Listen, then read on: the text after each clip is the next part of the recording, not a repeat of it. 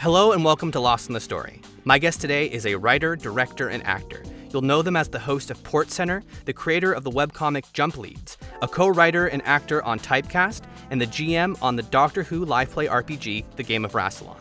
Please welcome Ben Paddon. Welcome. Hello. Hello, hello. How you doing? Pretty good. So I have a very simple question that is uh, not at all uh, hyperbolic. Uh, what to you makes a great story, Ben? Oh God, that's a hell of a question. Um, a great story is a story where you are invested in the outcome, in the way that the plot points kind of develop. Um, a great story does not necessarily have to be uplifting. It doesn't necessarily have to be escapism. It just has to be a story that uh, you want to know the out. If you don't want to know the outcome of the story, if you're not interested in how the story unfolds and resolves itself, um, if indeed it does resolve itself, because some things are ongoing. I think we just hit episode 1000 of One Piece or something recently. um, but if you want to, a good story has you wanting to know what happens next, up to and sometimes beyond the very end, and that to me is what makes a, a good story. So is it is it more because I the, the the thing that I I hear from people is either you know oh it has to be a good character or the story has to be good or in other cases it's if the structure is good, then I know the story and characters will be good. Is there a, a, particular version of that that applies for you when you're looking for a good story, or is it vary? I think that I think it for me it's like if you can nail two out of three of those, I'm happy. Like if the structure is good and the characters are good, or the structure is good and the setting is good, or the characters and the setting are good. I think that good characters um, and an interesting setting can sometimes elevate uh, a disappointing structure, or I think good structure and an interesting setting um, can sometimes paper over the cracks of of uninteresting characterization. Ideally, you want all three. Ideally, you want all three to be great. I I think ca- that characters need to be there needs to be something compelling about them. Like they don't. I don't think they necessarily need to be I know you, I'm probably I'm sure this is not how you intended the word good, but they don't need to be good people to be hmm. interesting characters. Like I mean, for example, look at uh, shows like uh, Seinfeld or It's Always Sunny in Philadelphia or Breaking Bad. Like these are shows about people who are fundamentally unpleasant. Like you would not want to go uh, to to the bar from It's Always Sunny. You probably wouldn't want to go on a date with uh, the character Jerry Seinfeld from the hit NBC sitcom Seinfeld. Um, but we love watching these things happen. We love watching these things occur because the characters are compelling. And is there sort of a catharsis of, of going, I'm nothing like that, but it's so interesting to watch these broken people do things? I don't even necessarily think it's it's cathartic. I think it's just you know there are definitely there are bad characters who have done shitty things who are unpleasant to be around um, in real life. And what we do is we don't interact with those people. if we have a choice, like sometimes it's like a coworker or a uh, or a family member. Like you, you can't, you don't always have the option of not talking to that racist uncle at Thanksgiving unless it's 2020 and you didn't go to Thanksgiving because you're a good person. You're socially distancing. Uh, we don't always have those choices. Uh, whereas I think the interesting thing about good storytelling is you can write a crappy person as a as a as a character yeah, I think characters from shows like Seinfeld and It's Always Sunny, I think that they're compelling, even though they're awful people. Like they're funny. These are these are uh, you know these are comedies, so you know that comedy is going to be born out of their inherent crappiness.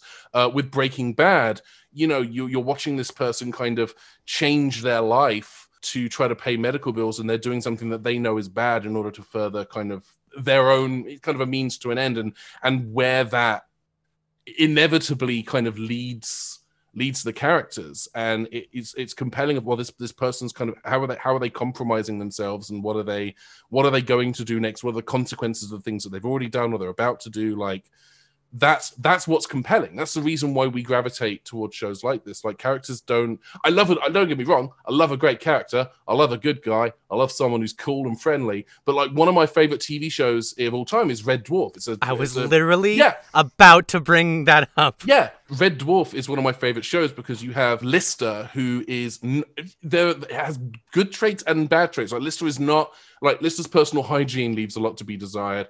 Um, Lister is pushy, pushy.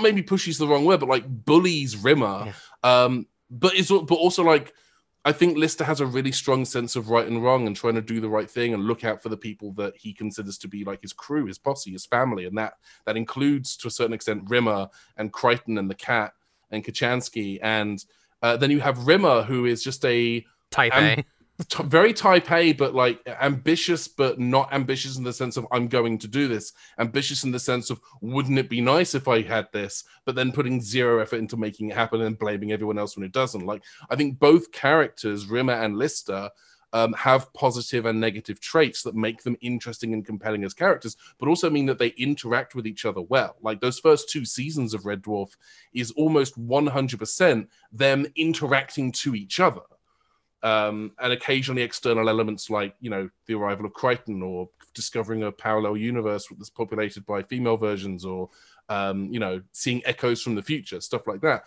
But a lot of it, uh, it particularly in those first two seasons is them talking to and reacting from each other. So in looking at media that's that's happening currently in like you know maybe the last five years is where i tend to look at what what do you think are examples of, of shows that very much exemplify that and do it well? Um, I mean, I'm uh, I, I love Star Trek Discovery. I, I Discovery has become kind of my my go to program, and I was always going to be a, a, fan because I'm a Star Trek fan, so I was always going to watch it. Um, I will admit that I struggled with it for the first half of the season because I wasn't sure that this was what I thought Star Trek should be. Um, and then what they were trying to do clicked with me, and I, I, we, uh, with the exception of this last week, uh, because uh, it was I was working. Um, we watched that show. My girlfriend and I, we've watched every episode of season three at you know as it's dropped. Like Thursday evening, I finish work. Uh, Mandy gets home from work. We talk about dinner. Uh, and we we watch Star Trek Discovery. Like that's become part of our Thursday routine. Uh, I'm not waiting a couple of days. I'm not going. Oh well, I know it's on. I'll catch it later. We watch it immediately because the show is doing a really good job with um, the setting is compelling, particularly you know the setting for the first two seasons was like pre-original series Star Trek, but post Enterprise. It's like ten years before the original series. And then for this third season, they've kind of I don't want to spoil anything for anyone who who hasn't watched it yet, but they've shifted the setting a bit, um, and we're we've seen more of the characters, their strengths and their failings, and and how both of those things uh, kind of contribute to the ongoing kind of serialized story that Discovery has been has been telling, and it's been really good. This season's been so good. So then, uh, on on a on a similar token, what's a show that almost hit the mark, but then just like failed the landing and was sort of disappointing? I'm a lifelong fan of Doctor Who, and I do feel like the writing for the last two seasons has not quite been there. I love the cast. I, lo- I love Jodie Whittaker as the Doctor. I think she um, she has a lot of strengths in that role that she plays too. I love the the uh, the, the cast of actors who play her companions. Um, I think the problem that the show has right now, and I don't think it's necessarily a problem of oh there are too many characters, um, because other shows have uh, ensembles that are bigger than four and manage it quite well.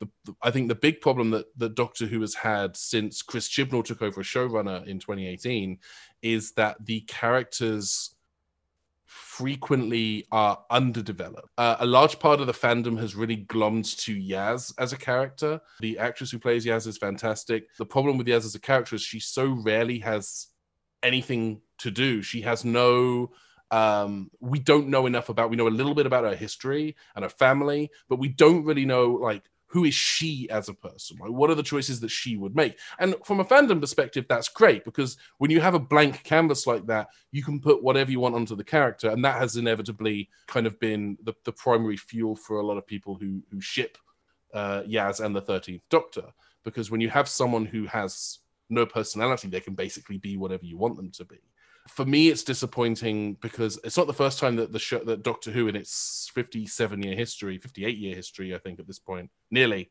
has had a large TARDIS crew, but it's I think really the first time since the last time we had this many, which is in the 80s. We're two seasons in and we don't really know a lot about these three people. And even the character traits that we do have, like uh, Ryan has dyspraxia, so Ryan's supposed to have like coordination issues, balance issues, and that only comes up in the narrative when they want to inject a little bit of drama. And that's not been often. Like they they leaned on it a lot at the beginning of Jodie's first season, and then it kind of went away.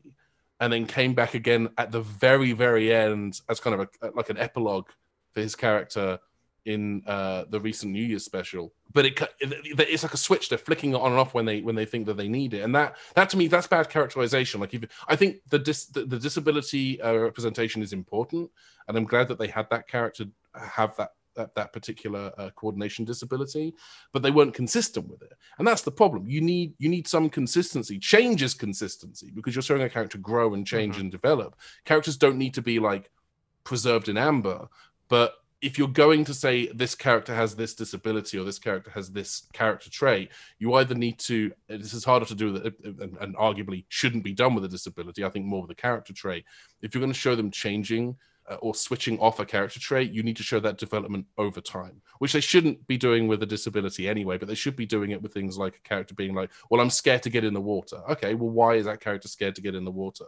What change if the character suddenly, you know? If a character has a fear of water and then suddenly they're diving into a you know into a, a, lake to save someone that's a that's a big radical change and you have to justify that in some way.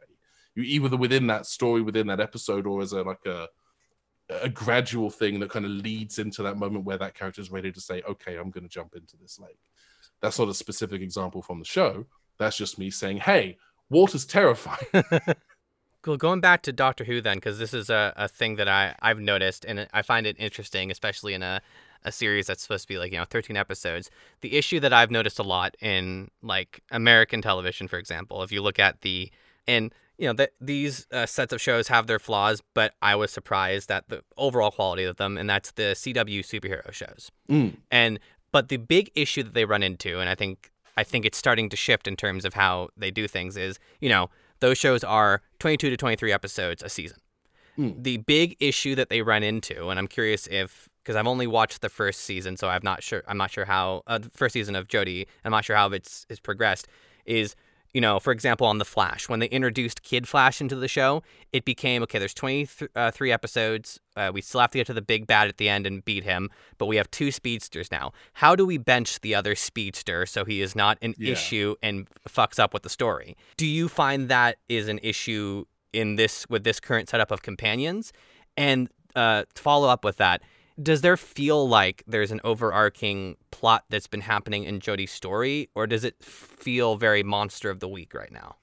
Um, with regards to the companions, I don't think the show has ever, um, uh, over these first two seasons, gone to deliberate lengths to kind of bench companions. It did. There was an episode in Jodie's most recent season, which aired nearly a year ago now. Wow, um, that does bench three of the compa- uh, uh, uh, two or three of the companions so that the doctor is kind of free to kind of explore this uh, story thing that happens, which does have ramifications. Like Doctor Who has always been, by its very nature, very monster of the week, but mm-hmm. there have always been kind of certain serialized elements. If you think about when Christopher Eccleston was the Doctor, there's Bad Wolf, and when you have David Tennant, you have um, Torchwood, th- and you have Mister Saxon, and all of that stuff.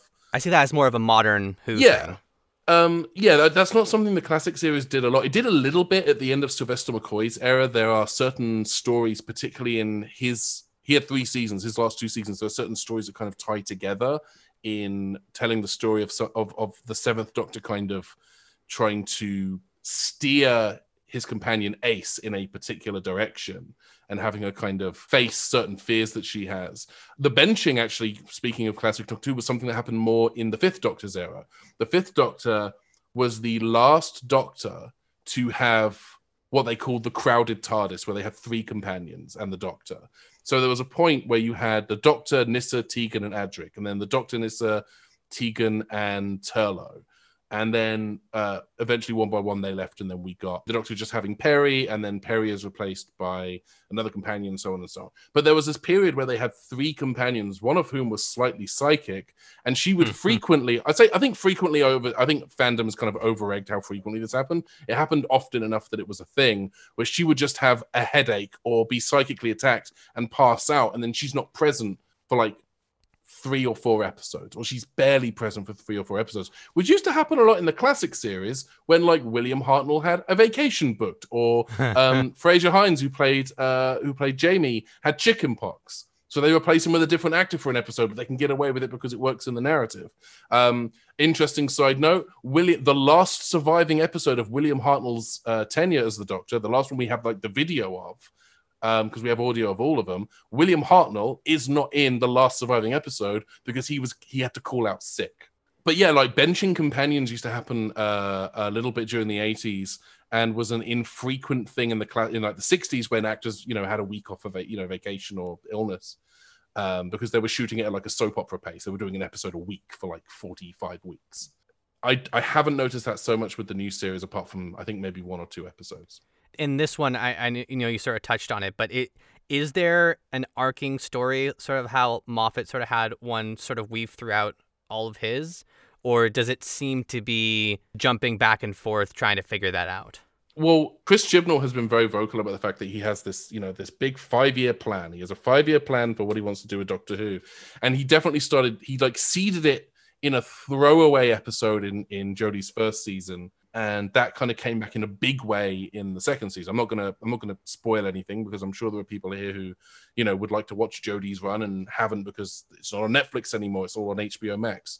I think Chibnall had a plan, has a plan. I think there's still like three years left of the plan that he's got, but like his plan feels less, even though he does have this five year plan, it feels less locked, not locked in, but like it feels less cohesive than, say, like the Bad Wolf thing in Russell T Davies' first year with Christopher Eccleston Bad Wolf was not an original like that. He didn't go in thinking, "Yeah, we're gonna have this arc where it's gonna be Bad Wolf. It's gonna weave through all the episodes like a uh, like a piece of string." And no, like Bad Wolf was just because uh, like someone on the uh, uh, someone in the set design team decided let's have the Doctor's TARDIS be vandal, or the Doctor's TARDIS gets vandalized during that episode.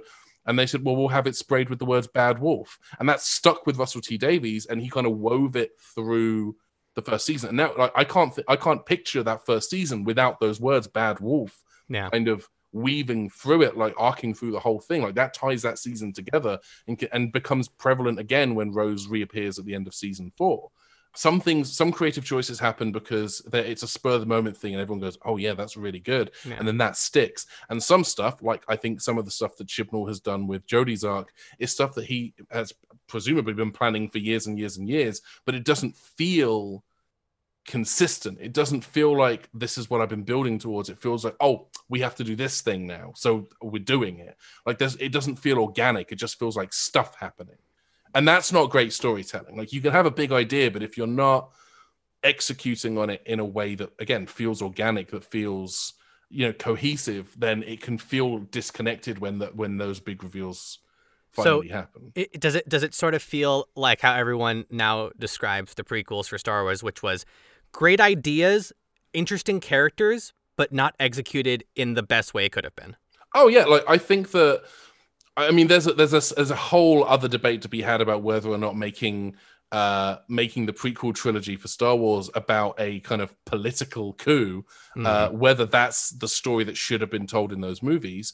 But George Lucas had ideas that mm. run through all three of those movies. When he was when they were working on Episode One, Lucas knew more or less where he wanted or needed to be by the end of episode three, which is kind of by virtue of the nature that it's a prequel series anyway. So you need mm-hmm. that you you know kind of what your endpoint's going to be more or less because it more kind of leads into the original trilogy, even though there's a, a time gap that massively, massively ages Aunt Beru and Uncle Owen. the um, desert, the deserts of Tatooine des- are desert. Yeah. Oh god. Two suns two suns dries out your skin. You need to moisturize more. And this is coming from me, a person who's moisturized seven times in the last 35 years.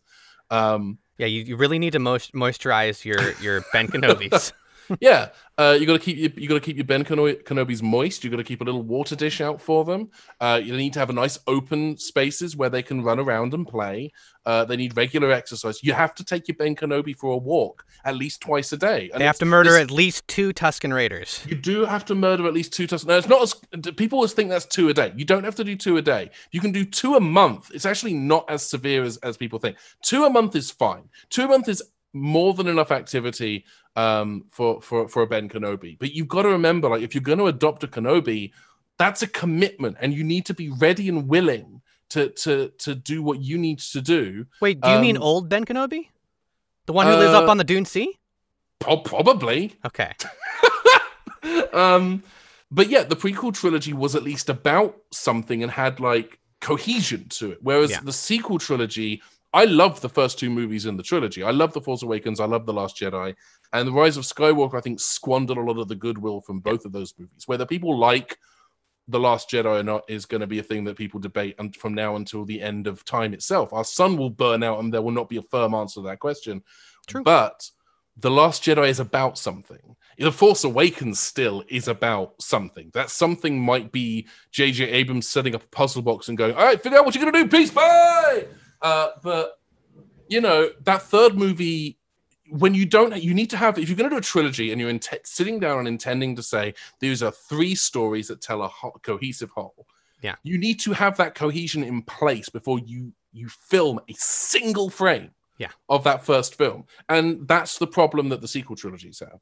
what trends in in media in all forms in terms of writing and and storytelling have you seen again in the last like five or so years that have been something that has really made you happy I mean, the push towards serialized storytelling in, in in television, like this idea that TV shows have to reset at the end of every episode, uh, that's a very old-fashioned view of television. That's that's something that's kind of now still even sitcoms don't really do that anymore. Like, look at The Big Bang Theory. Like, the Big Bang Theory would often end on, you know, like big moments that kind of change sometimes change character dynamics. The uh, the shows that I watched as a kid were things like you know, I'm a big Star Trek fan. I've mentioned that before, but like Deep Space Nine was one of my favorite shows uh, growing up, and is I think one of my favorite Star Trek shows because the station is in its is in a stationary location. It doesn't move. It doesn't go anywhere. When they make choices on that station, they have to kind of live with the consequences, and then that kind of expands out into DS9 being a key location in the Dominion War, and they kind of have to live with the ramifications of their choices, both on the station and kind of in the the Alpha Quadrant uh, uh, broadly and generally and specifically, and more importantly, hungrily. Um, yes it's a dumb joke, but I'm going to push on. Uh, so that that kind of serialized storytelling was something that I was already kind of used to in, uh, you know, through Deep Space Nine, and I'm sure there are a couple of other shows. Like I remember Captain Planet doing a couple of like stories that were like two or three part episodes. Power Rangers, probably Mighty Morphin Power Rangers was probably my earliest exposure to serialized storytelling. When they go the the, the Ninja Ranger arc, where they have to get their new powers from. hmm Ninjor. I forget the name of the character, but like I remember that as an arc. And then you had the Mighty Morphin Alien Rangers, which again is an arc. And um and now like that's commonplace. Like you have things like Battlestar Galactica, which is like four seasons and a and a mini series that kind of all is constantly building on what has come. Breaking Bad again, like is another key example. Like you have shows that people are passionate about where they want to see what happens next. It's not just about what what what scrapes is Walter White going to get into this week. It's what is he going to get up to this week, and how what are the ramifications of what he did last week? Like, Yeah. that's where we are now, where serialized storytelling is kind of an ongoing. Like that's that's kind of the norm for television now. It's we are. Um, and I kind of think, in a way, reality TV has also kind of uh, led to that because reality TV, you know, things like just pulling a show off the top of my head, 90 Day Fiance, like that's an ongoing story about uh, about couples from different sides of the world kind of coming together and and and getting their their visa so that they can get married in the United States and they have 90 days in which to do that. That's those these are ongoing narratives, you know, even keeping up with the Kardashians and the Osbournes had like through lines and threads occasionally. Um, I think reality TV has kind of shifted where scripted television has gone. Scripted television has always kind of done um, serialized television. I mean, look at soaps, look at things like Days of Our Lives and EastEnders. Like that's serialized television in its purest form. But it's more common now to see that on prime time. You know, Star Trek: The Next Generation, they leave they they leave whatever mission they were on, and then it's never mentioned again.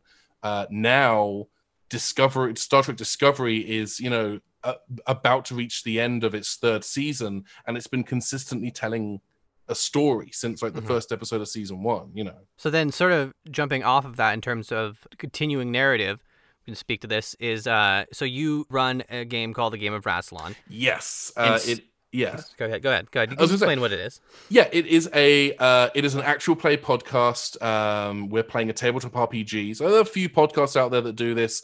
Um, the Adventure Really? Zone does this, Dungeons and Daddies. Um, there's a little known uh, streaming show that you might be familiar with called Critical Role that kind of does this. Huh. And those are all kind of Dungeons and Dragons, but we're playing the Doctor Who role playing game. So we have our own Doctor, who's played by Riley Silverman in her own TARDIS with her companions. We have Travis, who's played by Dan Peck, and we have Carrie, who's played by Kate Lay. And it's we have our own. It's our own kind of hit. The the pitch internally for us and between me and my friend Michael Nixon, who I kind of planned the campaign with, is if we were the showrunners of Doctor Who, what stories would we want to tell? And so we spent our, our first two seasons, uh, which you can listen to all online by searching for The Game of Rassilon in your podcasting apparatus of preference. To all tell kind of that's one whole story, but separated into individual like two to four part adventures in the same way that you know classic doctor who would do or modern doctor who kind of does as well and we're about to start like our third season drop starts in march um, we're already recording it because we record way in, in advance because we are uh, control freaks and very we're very anal about uh, you know things like backlogs and so on. Um, but the third season is going to be more st- kind of standalone than the first two seasons were.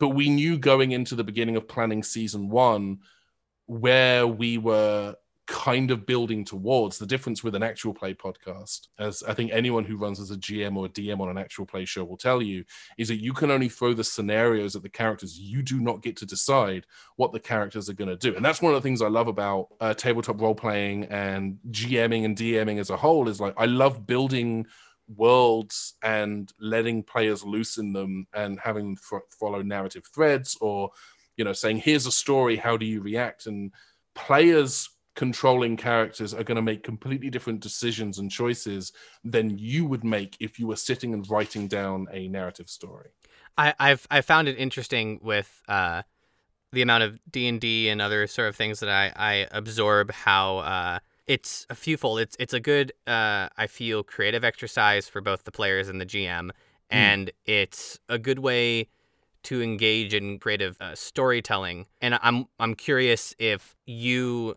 have taken a lot of lessons specifically running this show but also I know you've run other things to when you write now. Does it help you improvise more as it were on the fly? Like if you run into a story issue does it help you problem solve more? I God, I don't want to sound too up my own ass about this, but I I think that one of the reasons why I enjoy tabletop role playing and, and serving as a GM for a role playing game is I think it plays into my strengths as a writer. I'm not good with like I'm not a sit down and write an outline person. I'm not a sit down and figure out a, a treatment person. I'm a I have an idea for a story in my head and I'm going to sit down and type it and sometimes the characters will do things that I would not have if I'd planned it, they wouldn't have done. Uh, That's the person I am. So I think that approach to storytelling works well when you're GMing or DMing a, a tabletop game. I think that I take my writing sensibility into my tabletop as opposed to the other way round. You know, there are a lot of writers who will say things like, well, so my characters really do have a life of their own. I was writing the other day and a character did something I really wasn't expecting. It's like they're their own person. That's tabletop gaming because your characters are literally controlled by other people. All you can do is is kind of throw story and scenario and location at them and see how how they react. A- Another interesting thing that I, I pointed out before too is uh, I see a lot in roleplay things representation in player and just story wise that I then will see a few years later on mainstream. In particular, my first introduction to the term non-binary came from watching uh, a Star Trek, uh, no, sorry, a Doctor Who role play show and it was a individual named Sam Delev, and I had no idea what that was. Learned through the course of watching the show, and then by virtue, uh, met a friend at a the, this thing we were talking about earlier, critical role sort of thing. yeah, yeah. Yeah, I yeah, think yeah. I think it's R O L E. I think. I Uh, think, yeah. and uh, sort of met them at this event, and then was at a, uh, a thing at WonderCon and was talking, and then it it dawned on me based on conversation through the night. Oh, he him. So I one of the first things I asked in getting to know him was, "What's your preferred pronouns?" And he told me later that so rarely does anyone sort of you know lead with that Yeah. that he went it, it immediately endeared me to you and then made me feel very comfortable and then you know jumping forward to that is then you know in the last i don't know couple years i've seen that much more be much more prevalent like you know in the new star wars uh, uh, squadrons game bex klaus plays a non-binary character in the game there's a character on the show billions i think it's called Okay. I can't re- remember, but I, I'm seeing it more and more Yeah. mainstream. I mean, one of the things with tabletop games, firstly, tabletop tabletop RPGs and RPGs generally are a if you're playing with people you know and that you trust, they're a great safe space to kind of explore your gender identity. Like you can be you can roll a character who is a gender that is different from the one you currently identify with and feel safe to like explore that space.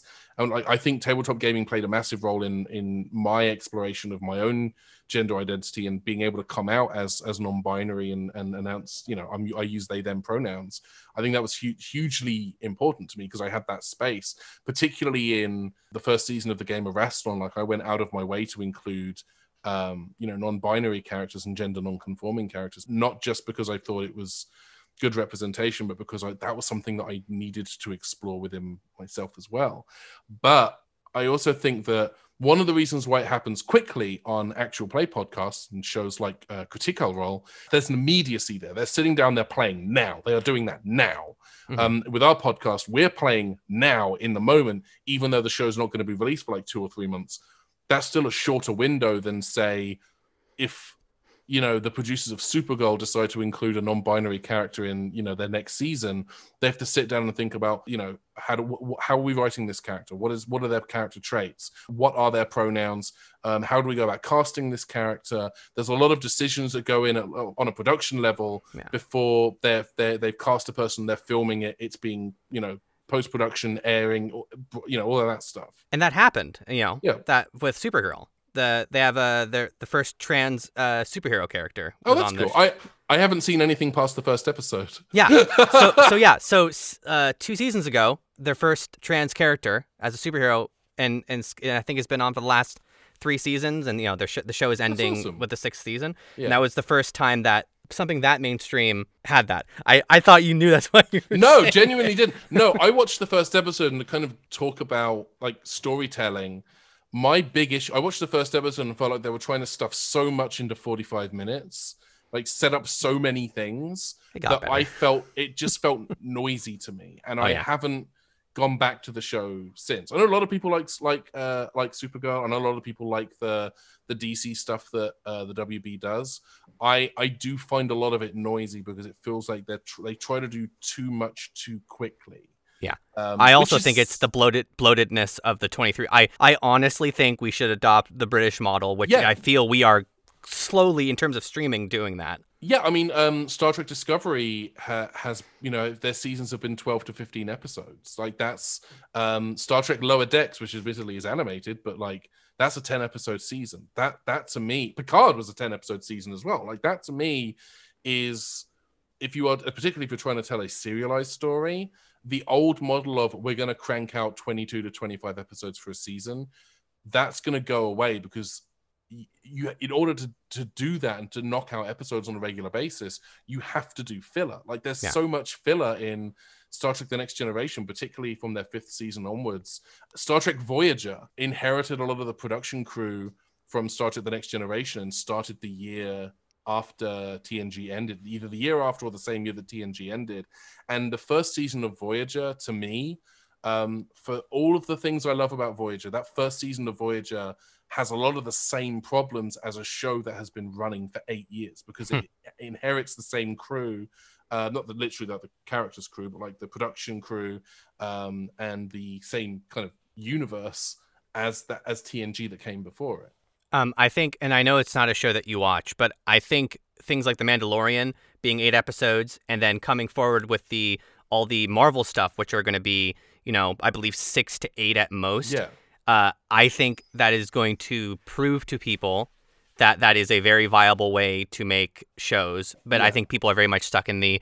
But it has to be tw 22. We have to have a fall season. How can we do this? How can we do this with such just- short episode don't runs? do that.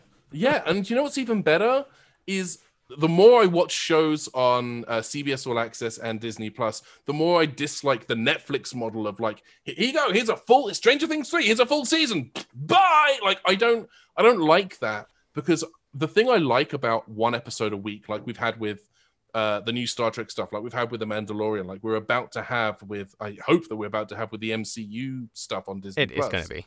Yeah, is we get we get we get one episode a week and that lets, means everyone is talking about the same thing. Everyone is talking about here's what happened this week in The Mandalorian. Here's what happened this week in Star Trek Picard. When you drop a whole season, like a whole season, people are going to talk about that for a few weeks, a month, and then it kind of goes away. Like people don't talk about Stranger Things when they haven't just dropped a season. When you have eight weeks of The Mandalorian, people are talking about The Mandalorian for eight weeks and beyond, and they're yeah. all on the same page. You can't have a pop culture conversation about Stranger Things 4 when that drops because everyone is going to be watching it at their own pace. pace Some people yeah. are going to like binge the whole season in the day it drops. Some people are going to be like, well, I'll watch an episode a day. Some people are going to watch it as and when they can get to it, which is how I watch Stranger Things. And I'm not finished with season one yet. Like, but like for for the Star Trek stuff, that's become appointment viewing for us. For we yeah. we sit down and we watch that the day it releases. Same with Doctor Who. You know, we and it means that everyone who is talking about that show um, is in the same place. And also, like, just in terms of like a social media SEO perspective, it means that if you have a 12 episode season, you know that people will be talking about this thing for 12 weeks and then a little bit after the end. Yeah. Where if you drop a whole season at once, people are going to talk about it for a maybe month. a week. Yeah, yeah a, a, month optimistically. I always think about this in terms of uh, the release thing. I had this teacher uh, when I went to CSUN. It was a it was a marketing class, and he was a he was a Mad Men person. Like that was his era. Yeah. And he worked at NBC from like the end of the '60s into early 2000s. And we were talking about streaming services, and he goes, you know, goes goes. Here's my prediction. I really like this teacher. He was really funny. Here's my, here's my prediction. In the next like four or five years, how we watch media in terms of episodic, you know, right now it's everything is binge, binge, binge. It is going to go back Everything is going to be the same model. The only difference is is how you get those things. It's going to be over, you know, set top boxes uh, on apps on your TV, but it's just going to be cable again. Yeah, that's exactly what it's becoming. I predict. I don't want to sound like a ponce, but I predicted in uh, God when I was like maybe seven or eight years old. I remember telling kids in my class like, this this is going to turn into the Michael Scott. I imagine what a unicorn was. I just pictured a horse with a sword on his head. But when I was when I was like seven or eight years old, I remember telling kids in my class, I think at some point in the future, you won't have to if you want to watch a new episode of The Simpsons, you won't have to sit down in front of the TV at six o'clock on a Sunday to watch The Simpsons. It will become available at that time, and you can start to watch it whenever you want. And that's kind of what we've got now um, particularly with the you know the way that Hulu mostly drops their new shows and Disney Plus does their stuff and CBS All Access does their stuff. We're kind we're kind of going back to that model of oh this episode drops at this day. So there's some stuff that doesn't need you don't need a weekly drop for the Animaniacs reboot like that that hmm. does not need to be. Yeah. We don't need you to be like, here's 20 minutes of Animaniacs. See you in a week. Like you can. Yeah. That's a show that doesn't have. It's not serialized. It doesn't have continuity. Drop the whole show. Get through it in your own pace. That's what I did with Animaniacs. Like I sat down with Mandy and watched the full first season of the Animaniacs reboot and loved it. But that doesn't work for something like, say, you know, Better Call Saul or Stranger Things because when it's a serialized show, you have people watching at different paces and you lose the water cooler discussions about, oh god, yeah. did you see this this week? Like, you know, when Baby Yoda's name was revealed on The Mandalorian, or whenever like characters from elsewhere in Star Wars canon would make appearances in the show. Like that was the thing that was being discussed on social media. Yeah, that week. Sort of going in for the the descent, the last two things, uh, in sort of uh, in juxtaposition to the thing I asked two questions ago, which is, yeah, I know. No, no, no. This is this is I, I wanted to go this direction. What to you in media right now are things that we still desperately need to work on? Things that are being worked on a little bit, but not enough, or things that are just being completely ignored that are in need of fixing? Uh, representation is hugely important, and mainstream media, television, uh, films, I think, is very slow to uh, to pull the trigger on representing different groups, different ethnicities more frequently, different uh, sexual orientations, different genders, gender identities Um, they're slow to do that because there's this loud group of mostly white, mostly men who don't like when it am not about them. And they can't they don't know how to process like i remember adults that my mum knew complaining that there was a black guy on sin city uh or spin city sorry uh when that that sitcom was the one with michael j. Fox. Mhm. Like there was there was an black guy on that show and that was oh well that's that's just that's just tokenism. And, and to a certain extent yeah i think when you just have one person that is tokenism. But i think that you know at that point that's progress. And i think there are people who will push back against that progress and they'll use words like tokenism. Oh well that's just i don't see why they need to be there. I don't see, i don't see why this character needs to be a, like people complaining that they made starbuck a woman in the in the galactica reboot. Like i don't see why she needs to be a woman. Why does she need to be a man? What about being a an outer space fighter pilot who smokes cigars requires um, a man in the role.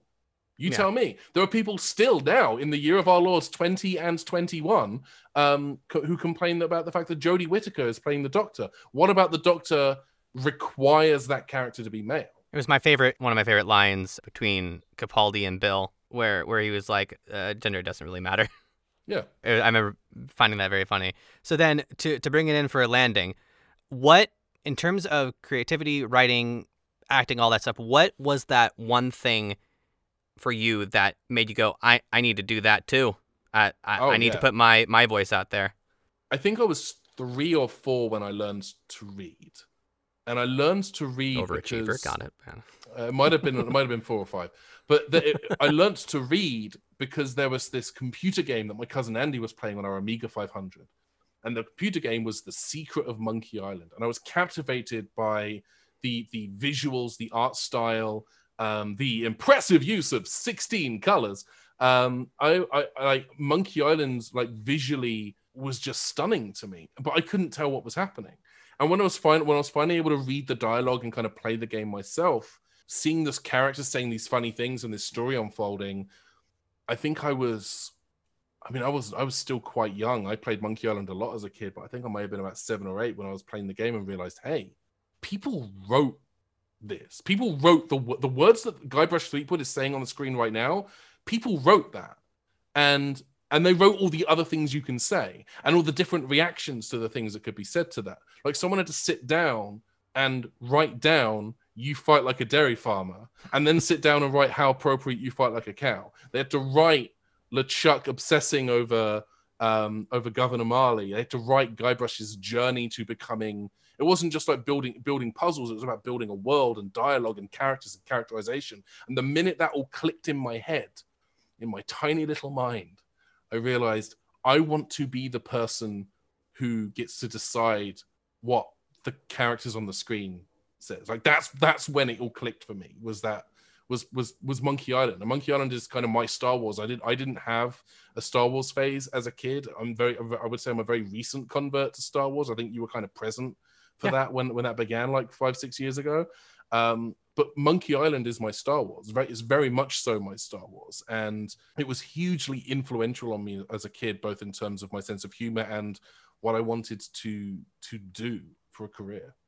And that's what you you hope to accomplish with your with your many projects. yeah, I'm always trying to capture the feeling that I had when I realized, oh, someone wrote Monkey Island. Like I'm, I, I want, you know, we're rebooting Jump Leads as audio plays. We're doing like a, you know, six half hour things, and I'm when I'm writing those stories, and I'm trying to tell, you know, trying to tell those stories and trying to have interesting characters and funny dialogue and stuff that makes sense, and that's that's the feeling that I'm chasing. Is like a, a person can do this I can do this. I'm going to do this, and I I will continue to be doing this for the rest of my life or longer. Well, I, can remix my shit afterwards. Why not? Go for it. uh, so I think that's gonna do it for this week. But uh, Ben, is there is there anything you would like to to plug or where people can find you on social media if they so wish? Yeah, um, I am on social media. I'm at Ben Paddon on uh, Twitter and Instagram. Those are kind of my main two. If you want to follow the game of Rassilon the podcast, we have two seasons up already with a third coming in March 2021. Uh, you can find that at thegameofrassilon.com or the death.zone or adventures Or if you just go to your podcasting app and search Doctor Who role playing game, you'll probably find us in there eventually. Jump Leads is the sci fi comedy webcomic that I was the head writer on and the co creator on. The comic is available to read online for free. It ended some years ago, but you can find that at jumpleads.zone. That's J U M P L E A D S dot zone. And we're working on an audio, uh, audio play reboot of that. That will be available at the same website, uh, hopefully later this year. Well, uh, that's going to do it for this week, folks. Thank you so much for joining us, and uh, we'll see you next time. Toodaloo! This has been Lost in the Story with your host, Wesley Marshall. Music composed by Chase Bethea, who you can follow on Twitter and TikTok at Chase Bethea and on Instagram at Gamer Composer.